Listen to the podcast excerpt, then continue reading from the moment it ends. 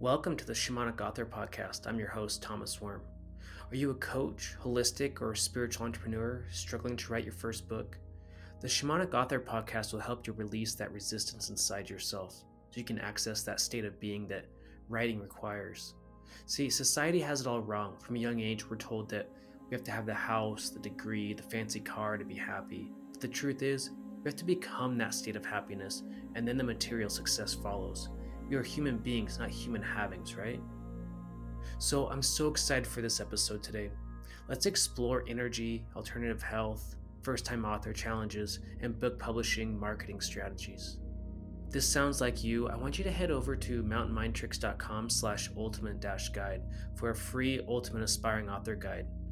There's three steps in there that'll teach you exactly how to write a book that makes a big difference in your spiritual business, in your holistic or coaching practice.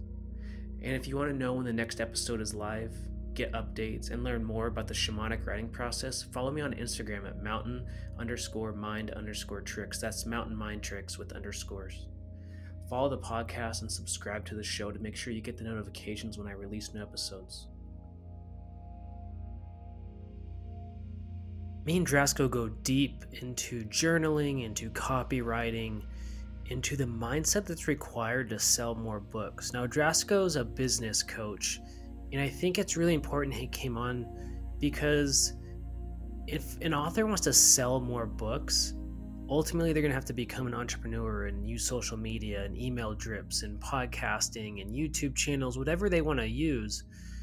But they are going to have to engage their audience and do some copywriting, some marketing, some sales and we talk about the mindset of sales, marketing, copywriting, and how to wash away that used carsman sell sales feeling when we start our business, start our author business. So, what an amazing episode! I'm excited for it. Let's just jump right in.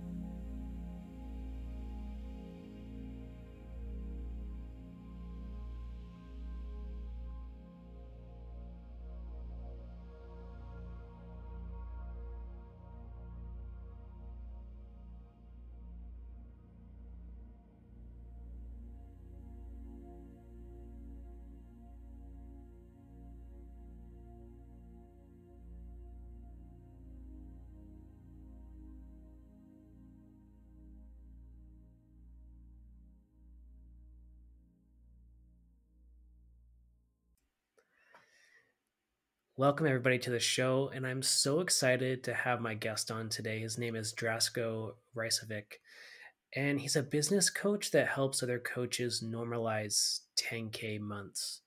And he uses journaling, processing through writing. And, and so Drasko's not necessarily an author, but he's coming on the podcast to enlighten us with his journaling techniques, with his coaching that will help us have a bigger abundance mindset and and i think there's so many authors out there that could benefit from that abundance mindset so drasko could you introduce yourself and and let us know like where did your coaching journey start like where and how did that happen for you was there was there a journey to become a coach or yeah what was that like Wow. Well, I mean, I'm I'm glad you uh, you go for the easy question right off the bat. So that's awesome. Um, so thank you for that introduction. And uh, yeah, so my name's Drasko, and uh, as you mentioned, I help coaches and kind of heart centered entrepreneurs really normalize 10K months uh, through how they think, feel, and act uh, in alignment with that. So, uh, how I got to that journey, just going to give you the Coles Notes version of that, is in some capacity, I've been coaching since I was 16. Um, I started out in martial arts uh, when I was a kid, got really into that. And uh, quickly as I got better, um, you know, my coach just kind of put me in these teaching positions. Like I would teach the lower belts, I would teach the kids, I would teach the groups, I would then teach the like cardio kickboxing classes, and it just kind of morphed uh, into that. And it was always something I enjoyed doing. And then I actually went to business school. I you know, graduated from that, started doing a nine to five, realized that wasn't for me.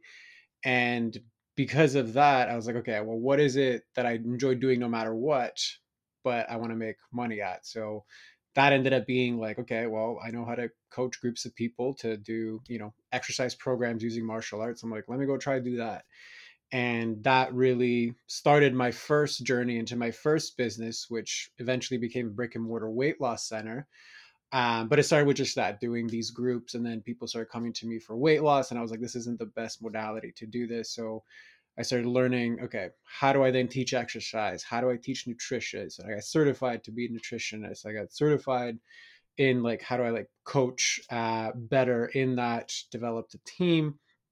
And uh, that business went on for 10 years and uh, it actually imploded um, just before Corona started. So that was like a big, devastating blow. And the reason that it imploded uh, kind of subjectively was because of my own emotional blind spots and in many ways emotional constipation so um, you know i just made poor decisions because of that and uh, that kind of led me into 2020 where now i'm trying to figure out well what is it that i'm going to do next right i've done this for so long this is all i know and uh, it turned out because i built my business using a lot of online marketing like paid advertising uh, I started getting contracts and retainers for other coaches and other um, small business owners to do what I did with the studio with them. And while that was going okay, it started to build up. And I was like, I don't like to do this. And, and I was very, and like, I was like, I don't want to do any more coaching. Uh, this is not for me anymore. But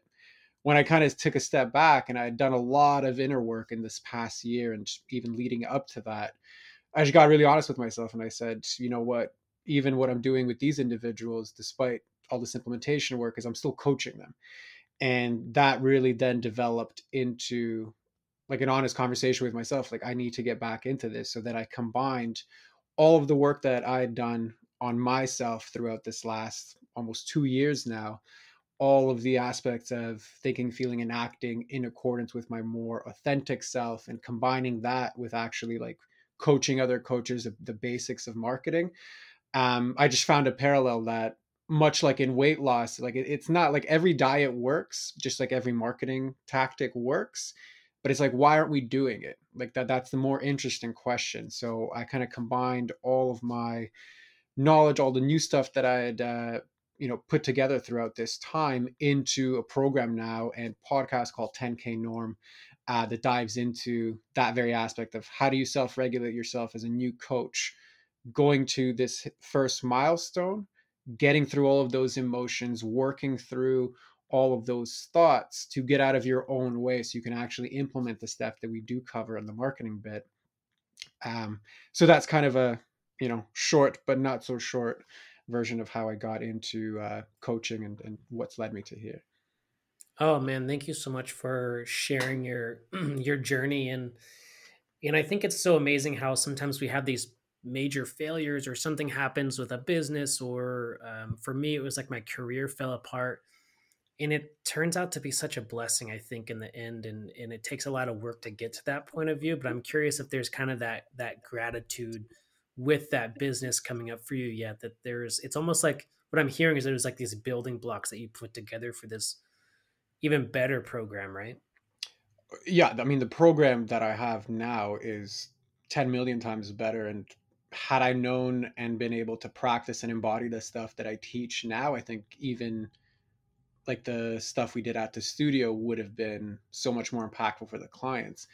Um, and yeah, I mean, I agree with exactly what you said. It's, it's, I mean, it's like that Steve Jobs quote, like, like you can connect the dots looking backwards, but you can't do it looking forward. So while it does sound great to, you know, exclaim all these milestones and we do these types of interviews, that's kind of what the focus is. But the reality is there was, you know a lot of shit that that went along with that a, a lot of uh, you know moments that weren't all rainbows and sunshine uh, but ultimately the the acronym that I always like with regards to these things is uh, for pain right? There was a lot of pain in it but the acronym for pain that I've anchored to the most is like it stands for uh, presence awareness insight new right? So the pain gives you the presence to become aware of something that needs your attention and then from there you gain the insight into something new right so that 110% has been the arc of uh, my story thus far and i i mean i don't doubt that it'll continue to also be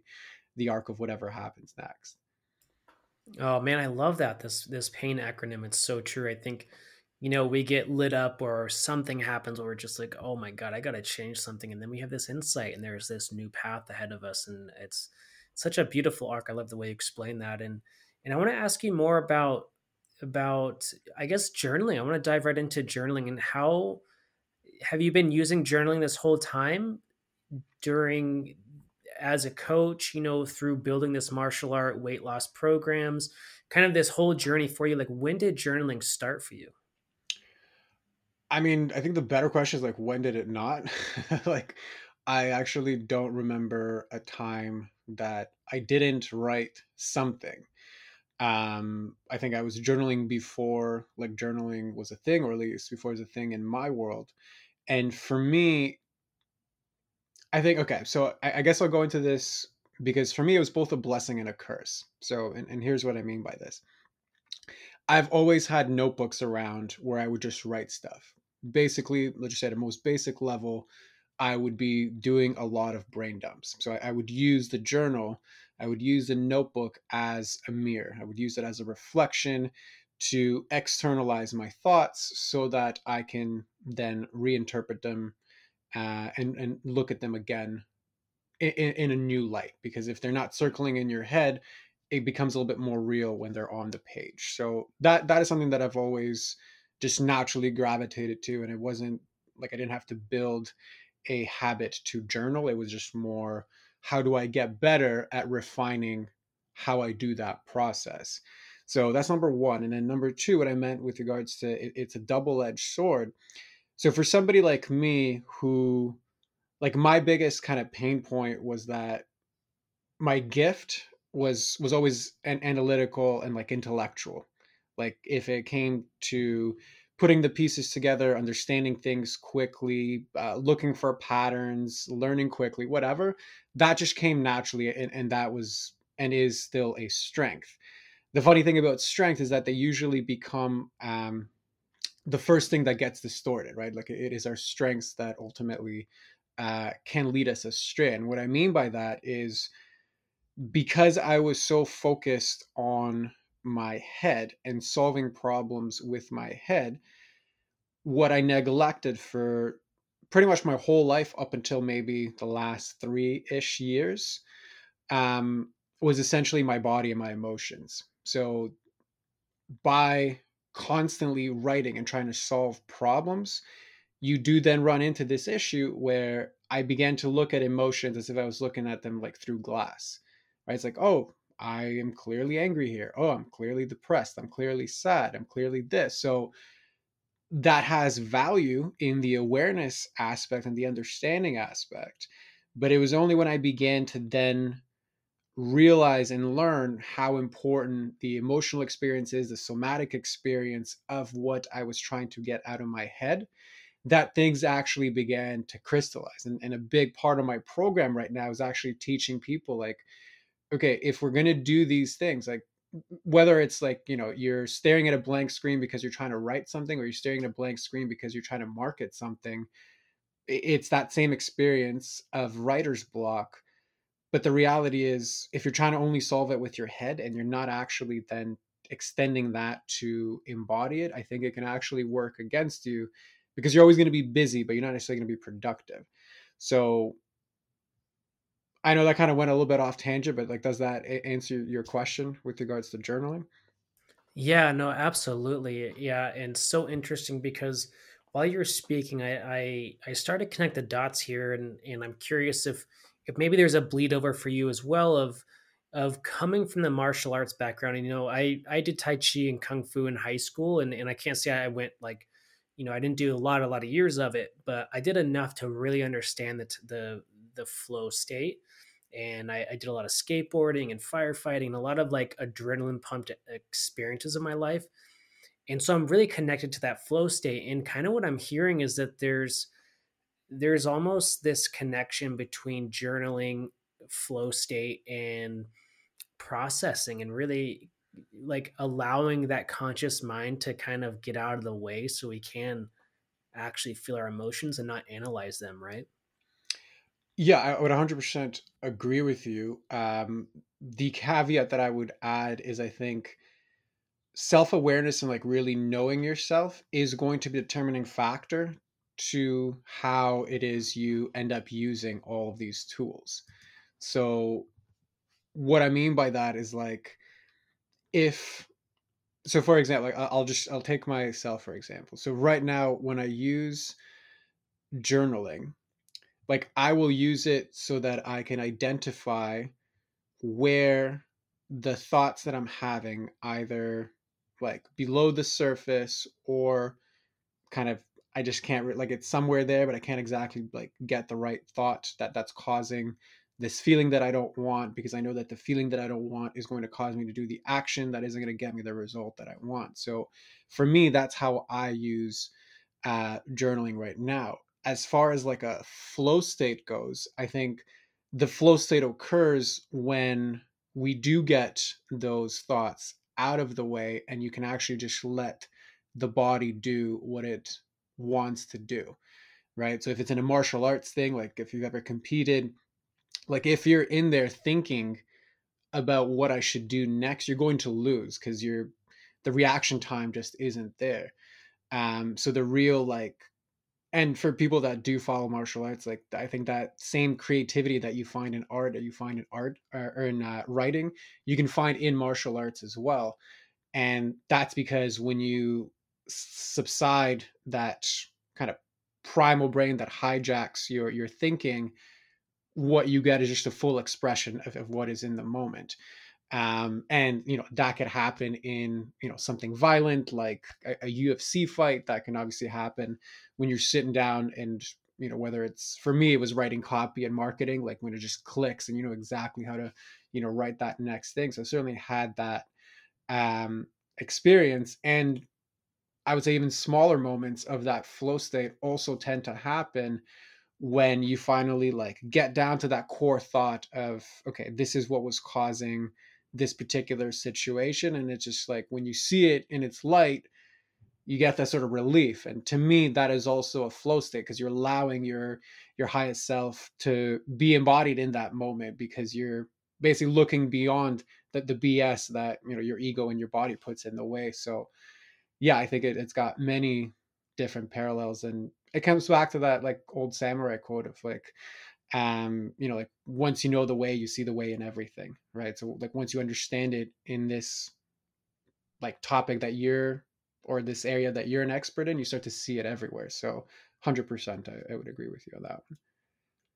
Oh i love that so much and and i think i love that samurai quote and it's almost like you know that Bruce Lee idea of of practicing one kick th- like ten thousand times, right, and really mastering. And, and and I think one of the biggest reasons why I really wanted to come onto the podcast is because I realized when I was talking to you is that you know maybe you don't have a book, but you spend a lot of time writing copy, and copywriting is a very special tool, and and I think it's something that um, the authors they can write a book all day but then they actually go and try and sell their books and they have no idea how to write copy and so i would love to hear more about about your tricks and tips for writing copy that is inspiring that actually leads to lead generations to filling your pipeline to getting sales calls right yeah i think that's actually a great question because I mean, I know I don't work with uh, directly anyway, like with authors and, and things like that. I mean, I the people I do work with have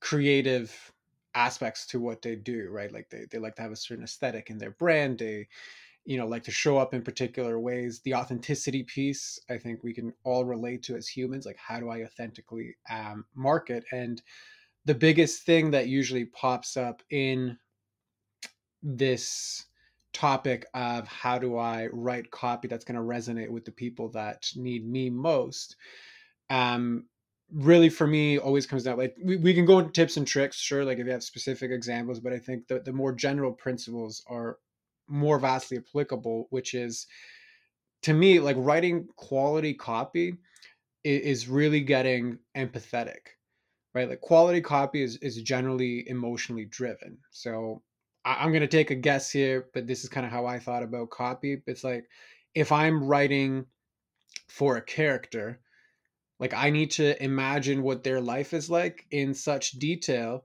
that I can describe it to a comic book artist and they'd be able to create that scene on paper and it would like display what I was trying to encompass. So in the phase of the 10K norm program where we go into the marketing, uh, we have this process um, that I get people to work through called the the PACER process, which basically stands for um, like pain, problem, affect, and how that relates to the solution and the result. So, in this instance, with regards to like say, if my product was a book, um, and I, I'm going to assume here it's like nonfiction for you know some sort of purpose, right? Like I need to imagine somebody's pain how that is a problem in their life, how it affects them day to day. So I'll give you a general example, a more specific example. So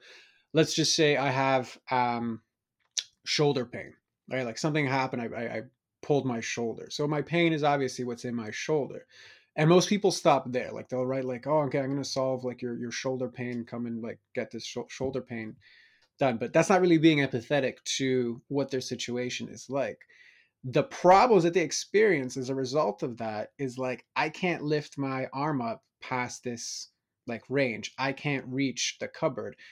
It's my dominant arm and I can't grab my kid. Those are the real problems they're going to resonate to. And I would go even deeper like if you really want to be empathetic and get to the emotions like what is the consequence of that? What how does that affect them day to day? So if I can't uh, reach the cupboard, then you know I feel like a failure because I have to like call my partner every time to like grab something. Or if I can't pick up my kid, I feel like a crappy dad.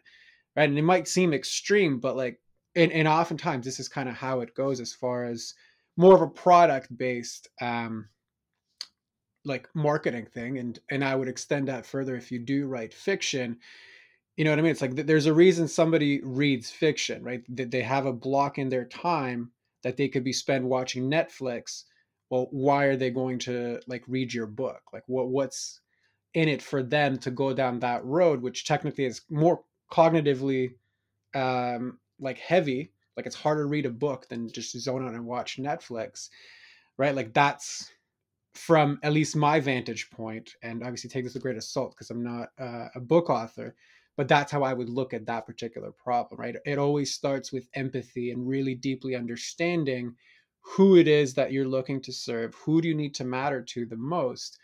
And then from that place, learning how to actually go out into the marketplace, whatever that is, doesn't have to be paid ads or whatever, but going out and creating the content, showing up in a way that meets them where they're at, right? So just to extend on that further with the shoulder example, I don't want to go out into the marketplace and talk about, okay, well, you know, I'm you know this certified in shoulder pain and like that that's not relevant. That that i need to know that to solve the problems. I need to show you that i understand your situation that i feel for you because you can't pick up your kid. You want to pick up your kid as quickly as possible without coming to me to solve this like for 10 hours a week.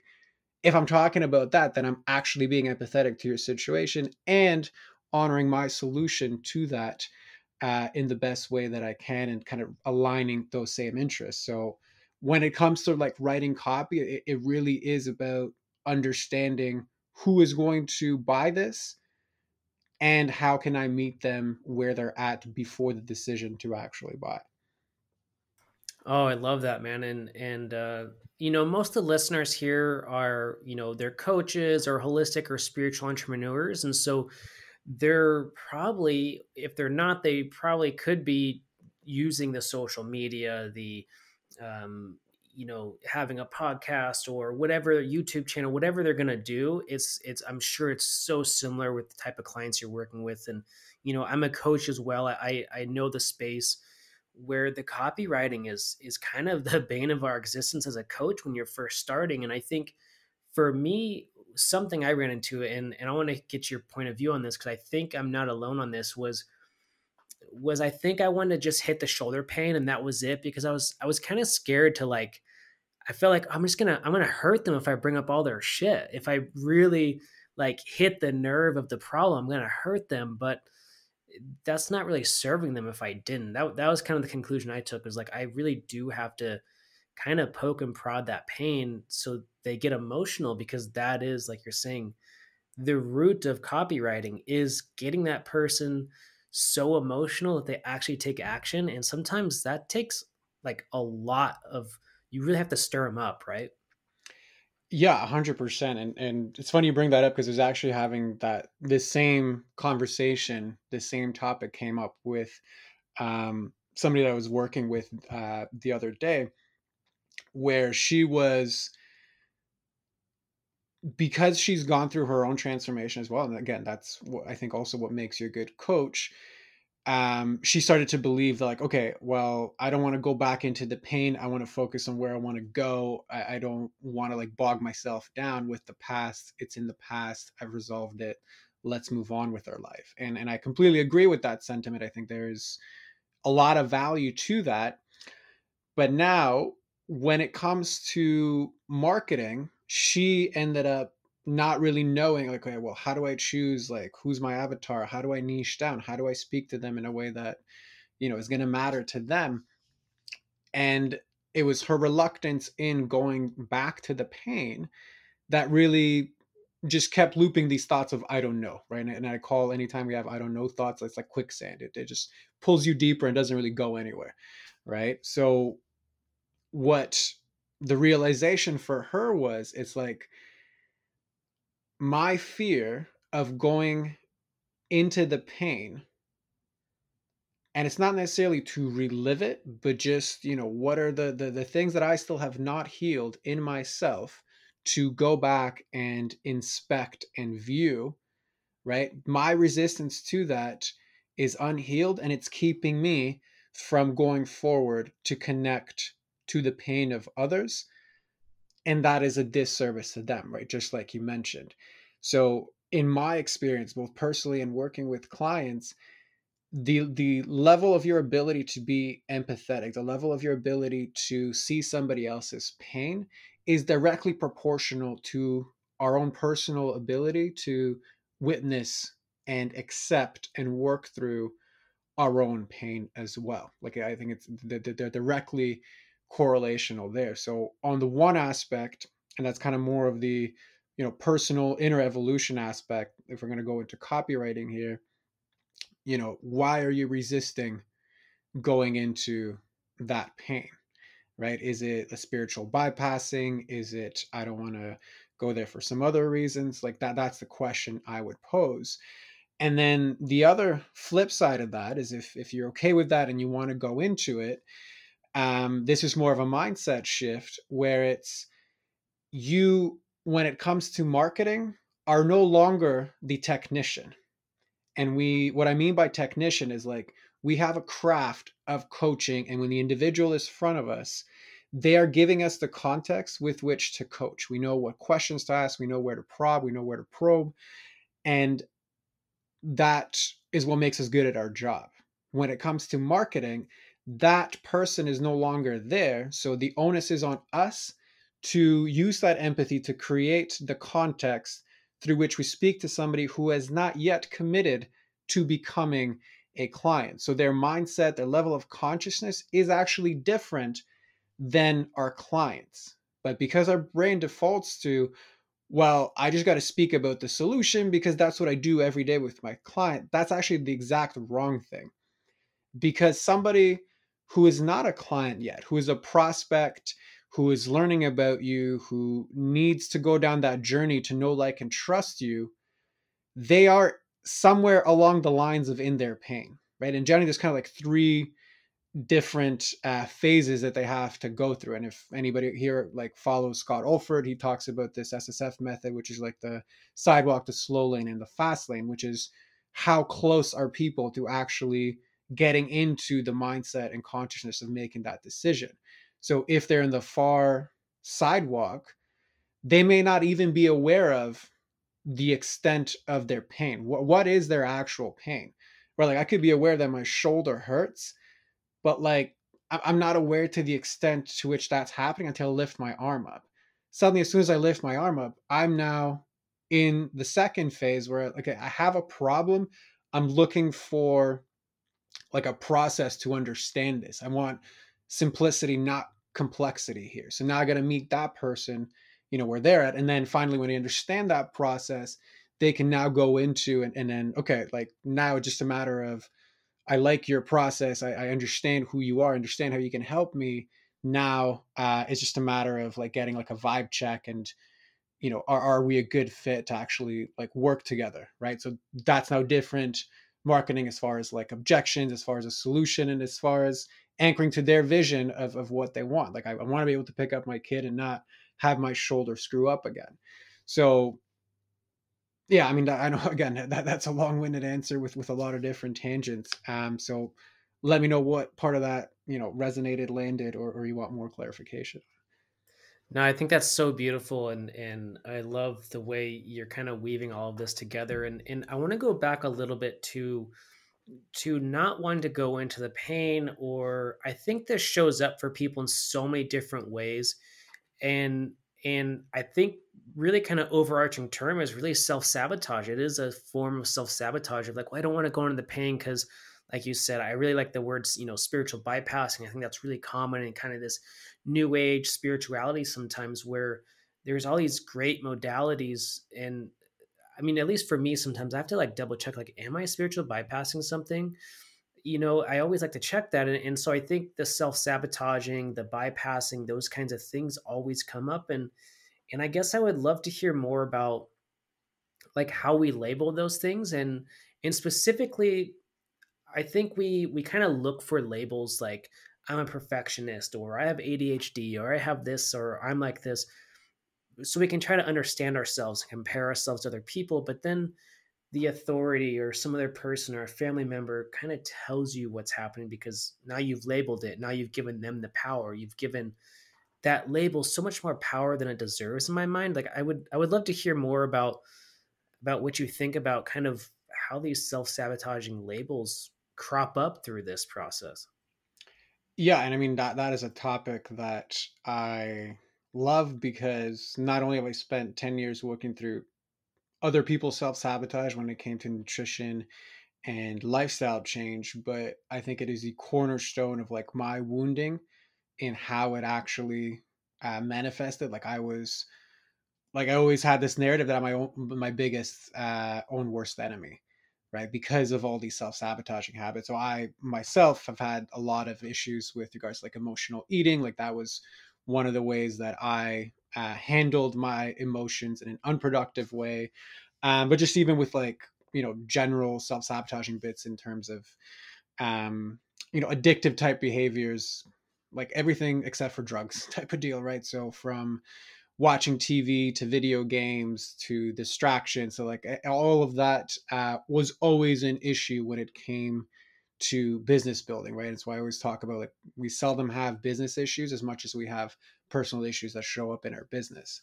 So with regards to self sabotage, and actually I think I posted a uh, podcast episode on this, but when it comes to things like self sabotage, the way that I always like to view it is like self sabotage is very real, but it doesn't actually exist.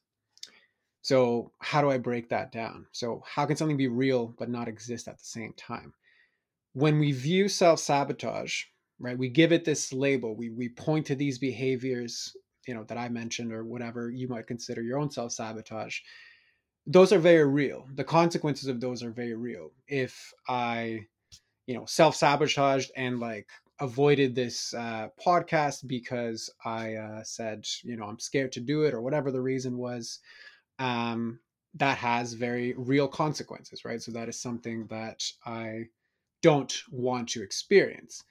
So, in that aspect, it is very real. But it doesn't actually exist because when you actually begin to break down your self sabotaging patterns, they are always need fulfilling there, there is actually nothing that we do that doesn't get us what we want at some level, right? So we might not like the consequences of it, and that's the real part, but we always get what we want. So let's just take the food, for example, right?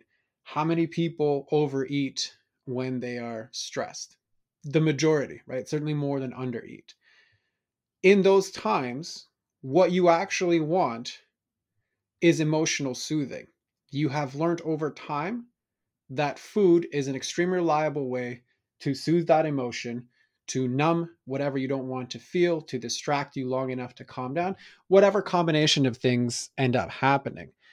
But until you accept, have awareness of, and work through the fact that you're actually getting exactly what you want on some level that might be stronger than you in the moment that it happens, that urge is stronger, or you don't have the skill set, the ability, or the experience to handle those urges or how to, you know, work through them, whatever. Ultimately, all self-sabotage is, is need fulfilling. Okay. So you know, you went into like labels as well. Like I think labels are good because they give us something to point to. But if that's where your process stops, it becomes extremely disempowering oh, I'm a perfectionist, so you know, until I finish and, and overcome my perfections, I can't do this. Maybe, right? But perfectionism again is really and and I did a whole podcast series on this, but it's it's a coin made out of nothing where one side is ideal and the other side is fear. Right? Like perfect doesn't exist. It's either because I fear what's going to happen if I don't control everything, then I put this pretty bow on it with and I label it perfectionism. So it doesn't actually mean anything because failure doesn't actually exist either. It's, it's what you think about it. And the flip side of that coin, which also means nothing, is ideal. Like, what is ideal? At best, we have ideal for one person in this particular circumstances in comparison to another. So that also doesn't really exist, right? But we self sabotage by anchoring in this label and saying, okay, well, you know now the you know my situation is like this because of this particular thing. And that's true for imposter syndrome it's true for all of these other you know labels that we like to give to things like shiny object syndrome etc they all describe real things but none of it actually exists. What exists is our disconnection from ourselves our indulgence in the repetition of thoughts that haven't really been serving us um, and are either unwillingness, fear, or inability to work through them in a way that essentially allows us peace because it has been my experience and my opinion that who we are beyond those thoughts and beyond these things is actually whole to begin with.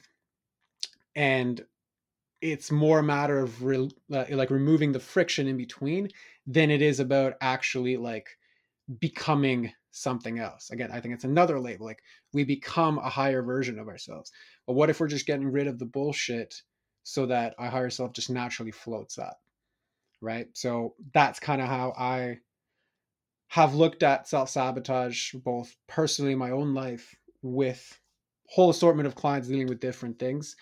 Um, yeah, it's, it's a it's a it's a subject I spend a lot of time thinking about, and to me, this has been the most practical way to to look at it.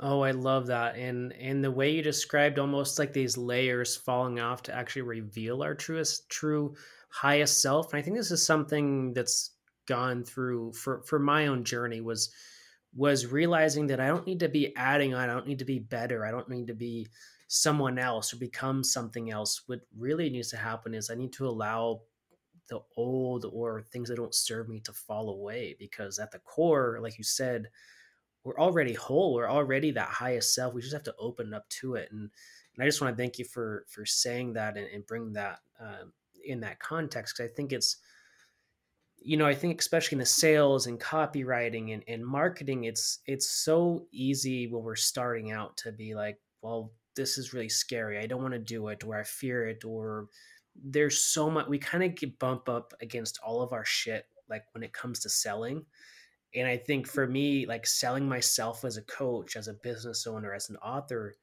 it was really hard it took me a long time to kind of get that nasty used car salesman smell out of the whole the whole idea of it right and i think this is a a big piece of of marketing yourself is getting kind of reframing that whole idea isn't it 100% and what crystallized it for me, um, what you're saying, the sales, like, okay, I guess just go back a little bit, but when, because I had to do most of the selling in the studio, um, even though like we had employees, most of the selling was still on me. So I had to get really good at it, like really fast, especially for for that, um, like the the weight loss space. And you know, I had like five other gyms around me. We were the most expensive uh, one by far. But what I did a really good job at was like really, again, uh, along many iterations, like getting good at really identifying the pains and understanding um, who my people were. And just to give a little bit more context, like we were a weight loss center that combined exercise, nutrition, and lifestyle coaching all in one place. So we dealt with individuals that had a lifelong struggle with weight and uh, you know had between 20 and 100 pounds to lose and wanted to do it without giving up wine or chocolate. So when it came to the actual sales thing that what when it really clicked for me was um, i heard a business coach uh, kevin nations he shared this video clip of him doing um, like a presentation and he was like i want you to imagine at the end of your life going and knocking to every single door of every single person that you had the capacity and the ability to help. And when they open, you have to tell them, hey, I'm sorry, but I was uh, too scared to, you know, get my sales and myself on point to actually help you. So I'm, I'm just here to apologize now at the end of my life because you suffered more you know, then you actually had to because I was scared. And I was like, whoa, well, that completely changes because now it's not about me, it's about them. And if I believe that I'm really good at what I do, which, you know, I, I not only believe, but we had the proof of it in terms of like their clientele, is like I, I have an obligation to get good at this skill. And really the skill of sales is like how do you move somebody beyond like depending on how you do your sales, but let's just say how we did it at the studio was like you take somebody's pain and you make that extremely real. Like, what are the consequences of you staying as you are? Right? Combine that with the vision of what would their life be like if all these pains weren't here and presenting myself as the bridge that closes that gap. Okay. And doing it in a way where all you're really presenting back to them is like, hey, here's who you are based off of what, like, your words, your consequences of what you think is going to happen if you don't move forward. Here is where you want your life to look like. Okay. Here is the gap that's in front of you. Regardless of whether you go with me or somebody else, you're going to have to solve these problems to close this gap. If you want to get started, here is the package that can solve and close this gap for you right? But it's not like this high pressure thing. It really just comes down to being empathetic with where people are helping them get through their own shit to like be honest about where they want to go and being like listen i can take you there. Here's how i would do it. This is how much it costs. Let's work together right? And that's obviously what i use in my business right now but it's universal right? So when you don't make it about you having to pressure somebody, but instead make it about how do I make this into a coaching session that is actually about illuminating the factors of somebody making a commitment to themselves, it becomes a lot easier to actually do that. It actually can become fun to watch somebody, you know, go through that journey in that, you know, whatever half hour, hour call. Um, and make that realization that they really need to commit to themselves. So, yeah, that that is a super important one. Uh, that certainly helped me, and and I can see how it manifests in others as well.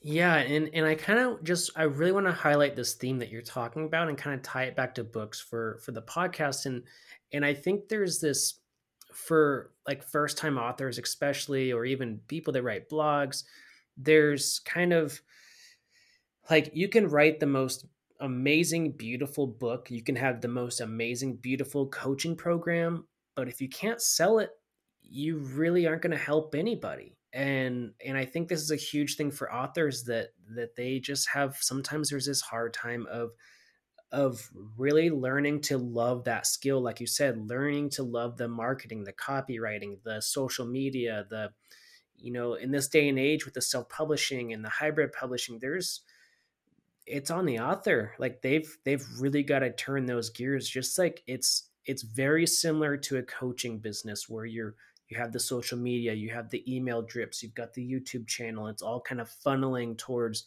this one thing. Instead of a coaching call it's a book. And and it's uh I just wanted to highlight that, like learning to love sales and marketing. That's something that definitely something that's I've gone through my own journey. So thank you for highlighting that. And and I want to um, shift a little bit and go back to journaling. And I would love to hear if you have any specific journaling techniques or maybe kind of prompts that you've used with clients that have some really big results and you know self sabotaging or, or any of the topics we've kind of talked about throughout this podcast. Is there is there specific prompts or techniques that you would recommend to help people?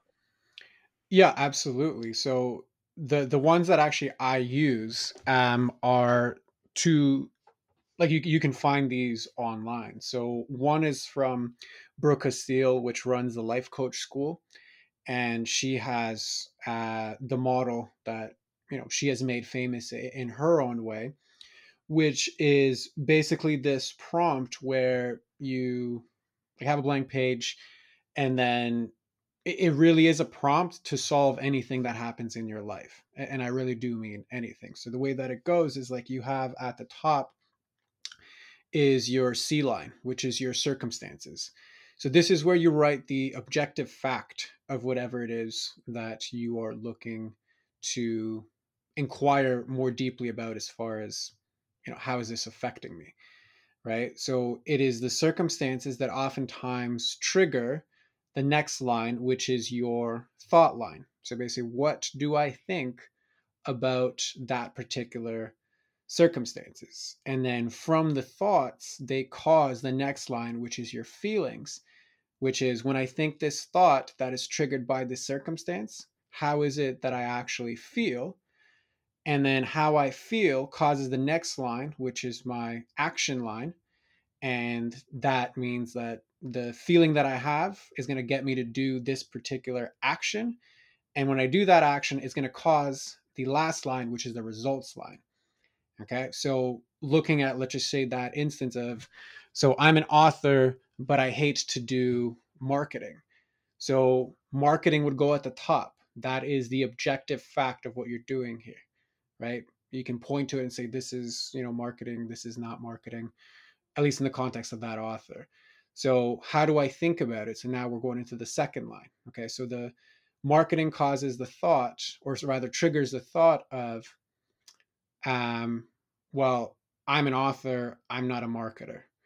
Okay, great. That causes the feeling of what? Frustration, annoyance, okay? Basically like I, I'm, I'm kind of pissed off that I have to like learn to do this thing. Okay, well that feeling causes what action? Well, it generally causes some action of avoidance, some action of inaction, right? Which by default actually is an action, and it causes the result of nobody buys my books. So if I want different results in my life, I want to buy books. I can go up the model. So now the R line is at the bottom, so I want people to buy books. What action am I going to take? Okay, well, I'm, I'm going to talk more about my thing and I'm going to do it on podcast as opposed to writing. How does it make me feel? Well, it makes me feel relieved because I don't have the pressure of actually like having to write. Okay, so now we go up in the second line, right, which is thoughts. So the thought now becomes, well, maybe I don't have to write. Maybe I can talk about what I do and I'll do it through podcasts, right? So that's just a general example, like just knowing your audience. But what I like about that process and the reason why I teach it is because it does a very good way of helping people connect first the the, the connection between what they think and the results they have in their life because every single result you experience in your life can be traced back to the thoughts we're thinking and it also separates the circumstances from the thoughts because oftentimes we'll be well i'm pissed off because this person said this. The, the circumstances actually words came out of their mouth. It is what i think about what they said that actually causes me the feeling of being pissed off which gives me the action of slamming the door and like leaving the room and the result is i'm, I'm disconnected from this person right so we use that process in the 10k norm program to actually like learn to self coach so that when they do actually go out and execute the phase two which is like the marketing and like they're actually getting out there they're doing the thing that you just described people are resistant to they now have a process they can come back to to self coach their way out of you know again that self sabotage and be consistent enough with these actions because they know how to self coach their way through it. So that is a big one. Um, and then the other one that I also use quite a bit in my own coaching and definitely in my own self uh, is uh, Byron Katie's inquiry, right? So like the four questions and, and the turnaround. And I mean, I can go into that one as well if you like, or if you have any questions on the model, I can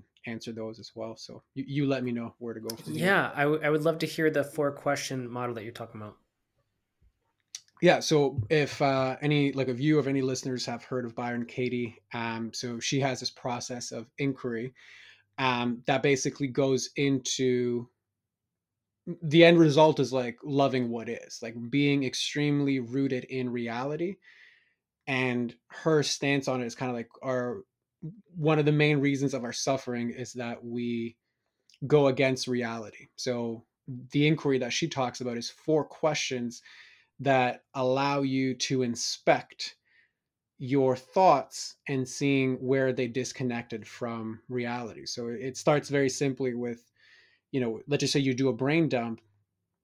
And I recommend, like, if you have a proclivity like me to write a lot, do a brain dump and then extract the main thought that kind of encompasses the the brain dump. And in the first part of inquiry is is it true? And normally, if it's something that is in your awareness and if is charged the, the inclination will be yes it, it is true right? So next question well like is it really true? Like is it, is it really objectively true in all times in all instances and in all ways that you could possibly look at it? Uh, depending on how charged the thing is it, it you you might need to do some more work here to kind of get to the no but what you discover is more often than not the things that we feel charged about are not actually objectively true. And I can go into an example afterwards. I'm just going to run through the questions first. So, is it true? Is it really true? How do I react when I think this thought? So that's similar to like in the previous model, kind of that connection between the thought and the feelings. So that explores well, how do I feel when I think this thought? What do I do when I think this thought? Um, and and really asks you to begin to inspect like is there a stress-free or peaceful reason to keep thinking this thought? And then the last question is who would i be without this particular thought? So now it prompts you to inspect essentially who am i at my core without the bullshit that's getting me to deny my true essence and, and reality and then the real benefit to it when, when you get through the four questions is the turnaround. And, and this is where you take the statement and you really flip it, uh, sometimes to its opposite, but sometimes to inspect its thinking. So, for example, because when I do this on myself, most of my statements are like I statements.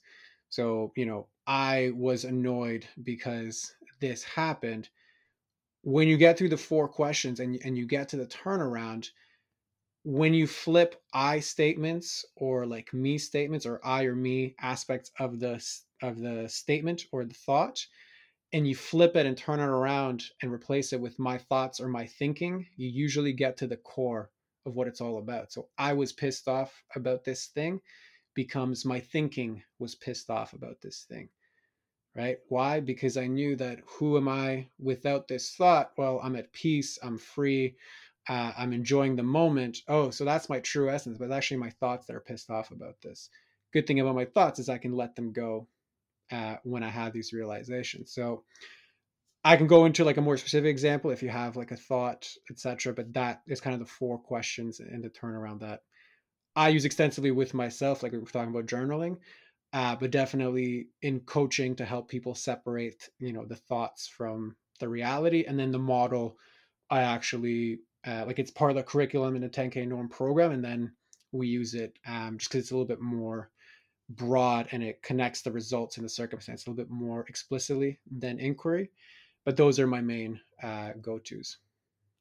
Oh man, I love that. Those two techniques are so beautiful of really really parsing out the details, what's real, what's not, what am I feeling, what am I thinking, what are the actual results, who am I? It's just that's pure gold, man. Thank you so much for sharing that with the audience and and just those two things alone could completely change your life, I think. Those two journaling prompts are just outstanding. Thank you. And uh, I'm curious, is there is there anything else that I haven't asked you that maybe you want to go deeper on? Is there anything we haven't touched that you want to talk about? Um, I mean, there, there's like so many different avenues we can go. Like I've spent a lot of time diving into, you know, myself and, and different modalities of, of healing, etc. So, you know, not that I want to kind of throw it back at you, but I, I think like you knowing your audience best, what do you find that they struggle with um, the most on kind of like a day-to-day basis?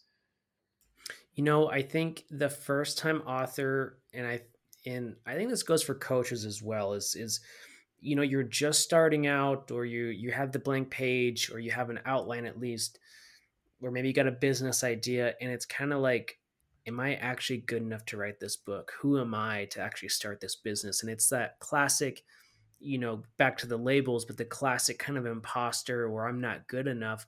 And I'm curious how you you help your clients kind of break through that. Yeah, so I think that's a great question. I, I will use the term like, okay, if you're going to be an author, if you're going to start a business, I, I'm really speaking from the experience of like starting businesses, um, and having dealt with this myself in the last year and a half as I made this transition. The funny thing is, it was actually way harder to do it the second time around than the first time around. Because the first time around, I was just like, yeah, like I just did stuff and some of it worked, some of it didn't. But I was like, I wanted to get away from the nine to five and go into this thing and, and do it. So, ironically, for me, it was easier the first time around. The second time around was gut wrenching in comparison to uh, the first time around. So, for me, as far as going through it myself and then putting that into the program because I witnessed, you know, my clients and people I was speaking to going through the same thing. It really comes down to what is the game that you really need to play in order to move forward. So, what do I mean by that? Let's just say, like, okay, if you're staring at a blank page and I can't actually write the blank page. The game you need to play might not be, you know, I got to look up more things on how to overcome writer's block, right? The game you probably need to play is sitting, potentially not even writing, but just sitting with yourself, having enough presence, having enough quiet time to really get a sense of like what is rummaging through my head right now to stop me from doing this thing that I know I actually want to do. Getting good at that game ensures that you move through and actually um, start making some progress on this thing. And, you know, I'm pretty sure a, lot of your audience has read uh, The War of Art by Steven Pressfield, where he talks about the resistance and how that comes up every single time we do anything creative, you know, writing, entrepreneurship, art, music, whatever. Um, that's extremely real. It's extremely real at any single moment. And it's actually included in the program as like anytime we begin to do something novel, our primal self, which always has uh, first dips, it always goes first. It's, it's hardwired into ourselves. So the fear of starting anything outside of the norm that you're used to is hardwired to be triggered. Okay, that is really that experience of resistance popping up whenever we start something new, have a blank page, whatever. So if this is hardwired, and if I know that it comes up every single time for every single human, then the right game to play is to allow myself enough grace to begin to have or develop or learn or get coaching on a process that helps me manage that turbulence of resistance which is what kind of my addition to that idea of resistance because it's every time you go through it to you know overcome it you have to go through turbulence. And just like turbulence in a plane it's uncomfortable but doesn't destroy you right? So that is the, the, the real true game to play. And we can play that game because our higher self which ultimately doesn't go first but has final say right? It, it, it's it's got veto power over a primal self. To exercise the power of choice that it has we have to get good at going through that turbulence of resistance. So if you're just starting out that really is the game to play. Now how you achieve that like whether it's you know as steven pressfield talks about like i don't know when inspiration is going to strike but it's going to strike at 9 a.m every morning or, or 9 a.m. in the morning. Why? Because he describes as that's when I sit down and I write, regardless of whether I write a shitty page or write one word.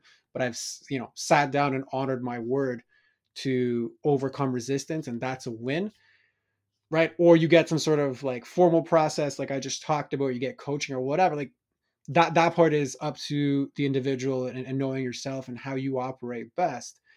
But the resistance is inevitable at all levels, at all times, at all instances, uh, despite what Instagram is going to say, right? So the real true game to play is that one. And I think when we begin to accept that, it removes a lot of the pressure and, and it gives us the space and the grace and the presence to be in a better position to actually um, move through that. So that that's what I would recommend and say as far as like, what do I do if I'm just starting out? Oh man, I love that. And and yeah, the War of Art is I think that is one of the best books ever written for me personally. Like just how short and concise and how I think the first time I read that book, I was like, I have to go fucking do something. Like right now, I am so inspired and I am so determined to like fuck the resistance. I'm gonna do it. And I was like, wow, that book really moved me. Like it really did inspire me, like really big time. And I love that you bring that up because that book is um, actually as simple as it is. I do think those concepts in that book, the the idea of resistance, is it's actually life changing. Like it could completely change your life. So, yes, thank you for bringing that book up. And and so, Drasko, where can people find you? Where can they get in touch with you? Um, how can they find out about the 10K norm? Where's the podcast? Where's all that stuff? Uh, so I made it really simple. Everything is on 10knorm.com. So both the details for the program, my social media. Uh, if people want to listen to the podcast, you can opt in and get bonuses to each episode. Where, you know, like we talked about certain things now, but the the bonuses actually have you know some of the, um, like workbooks and like additional videos that I have for support on a topic if it interests you. So that resource is available, but all of it is uh, at 10knorm.com. Oh, that's so awesome. And and uh, any final thoughts or any anything I didn't ask you or or anything to close out on? Um, no, I think that this was uh, really cool. I think uh, what what you run and, and and how you run it, I think is is very important because you know I think people always have this perception of of the uh, you know the the writer who's like can only write if he's smoking you know two packs a day with like a whiskey bottle beside him and, and i think to, to break those stereotypes just like in entrepreneurship you have like the hustle culture uh is such an important thing and i think they're having gone through the hustle culture in many ways that being also a contributing factor to the first business imploding uh, i think it's so important to have these types of conversations have these types of spaces because while that is a path, I don't think is necessarily, I'm not necessarily, I, I don't think it's it's the best path. Certainly, it hasn't been for me and for a lot of people that I know. Um, so the fact that you're having these conversations, the fact that you're, you're giving people an alternative and, giving them a path to follow, uh, I think is super cool. So very honored to to have been here and uh, to to be able to contribute my uh, spot in that as well. Oh, thank you so much. I really appreciate that. And and for everybody listening, I just I hope we've inspired you to get some copywriting done, to at least read The War of Art and start writing that book that is just swirling inside your mind. And Um, thank you, Drasko. Thank you for an amazing interview. And for everybody listening, just please go check out the website, 10K Norm. Go check his stuff out. And even if you're an author and you're struggling with marketing, I really do think Drasko could help you. And and uh, if it's a good fit, it'd be amazing. And go check it out, 10K Norm. And uh, please subscribe to the podcast. And and we'll talk to you in the next one. There's an infinite amount of books floating out there in the ether, and all you have to do is tap into your highest self and write it. What if you could go out in the wilderness or international trek and experience firsthand shamanic healing, mental emotional release, and write your first draft? Writing a book isn't about the book, it's about the integration healing that that book facilitates, isn't it? Because when the book heals the author, the book heals the reader. And that's an amazing thing. If you've been procrastinating writing your book for years now, you can hear that book screaming for its life every night. Join me for a backcountry breakthrough. You'll experience guided trekking, daily energy sessions, mental emotional release, and writing sessions that guarantee your rough draft by the time you get back to the trailhead. Join me for a backcountry breakthrough. Go to mountainmindtricks slash backcountry dash breakthrough. So go to mountainmindtricks.com slash backcountry dash breakthroughs. Writing a book isn't about the actual book because there there's going to be those obstacles that try and derail you from the actual writing. The key is preserving through the pain of writing every day. The book begins to highlight your emotional deep core wounds in a way that makes you want to quit writing, right? But if you stay on the course, the old beliefs, the old identity of yourself, the negative ways of thinking begin to fall away. And suddenly, a new way of being starts to emerge. This is when the book begins to come alive and write itself. Because in this moment, you aren't writing the book, the book is writing itself as you have this internal transformation. This is the essence of healing through writing. Is your book screaming from the back of your mind? I know mine was. What would happen if your healing journey stopped here? You never got over that final hump. Your regret, remorse from not writing your book was the source of mind body future disease. I mean, what would you tell your clients if you couldn't work anymore? go be healed somewhere else? I mean, what would happen if your business failed because you hold yourself back from your highest self? What would it be like if you regretted the book you never wrote and your last thoughts on your deathbed was, I wish I would have written that book? See, all these things are tragic, but it's possible for you to reach your big dream and be a number one best selling author. When the book heals the author, the book heals the reader. This is a powerful concept because when books heal the reader, they sell and they go number one bestseller. And so I'm starting this movement of healing through writing and using the breakthrough session to release the root cause of writer's block, that procrastination, that loss of motivation when you started writing your book or you had the idea and you never started. There's one on one coaching calls, weekly homework and accountability, after a comprehensive health assessment, we build habits and systems and goals to keep you on track. There's MP3 guided meditations, one on one hypnosis. And then I really teach you how to get published, how to self publish, or publish with my company, Mountain Mind Tricks Publishing. Then you leverage your book on podcasts, talk shows, speaking engagements, and you manifest that prosperity and passive income you're really looking for in your business. So I want you to check out breakthroughwritersblock.com and join the Healing Through Writing movement. It'll be the best thing you've ever done in your life because writing a book will completely change everything. So go to breakthroughwritersblock.com. Again, that's breakthroughwritersblock.com. Are you a new author that's trying to wade through self publishing of what category should I pick, find the right designer, get an editor, what about the formatting? What's the dimensions that the actual spine of the book have to be? Is it gloss or white paper? There's so many different things that goes on in publishing. And that's why I'm dedicated to helping indie authors that have gone through this healing journey through writing their own book publish that piece of art, publish that amazing work that could help heal others. And here's the thing is when a book heals the author, the book heals the reader. And this is so huge. I know I say this all the time, but it's so important. And and I want to help the world make a huge impact by spreading more books that heal the reader.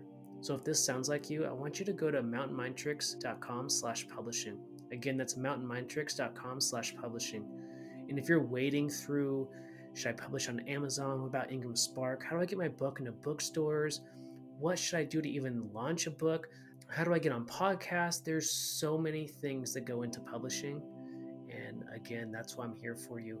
I want to publish your book. So if this sounds like you, go to mountainmindtricks.com slash publishing. Again, mountainmindtricks.com slash publishing.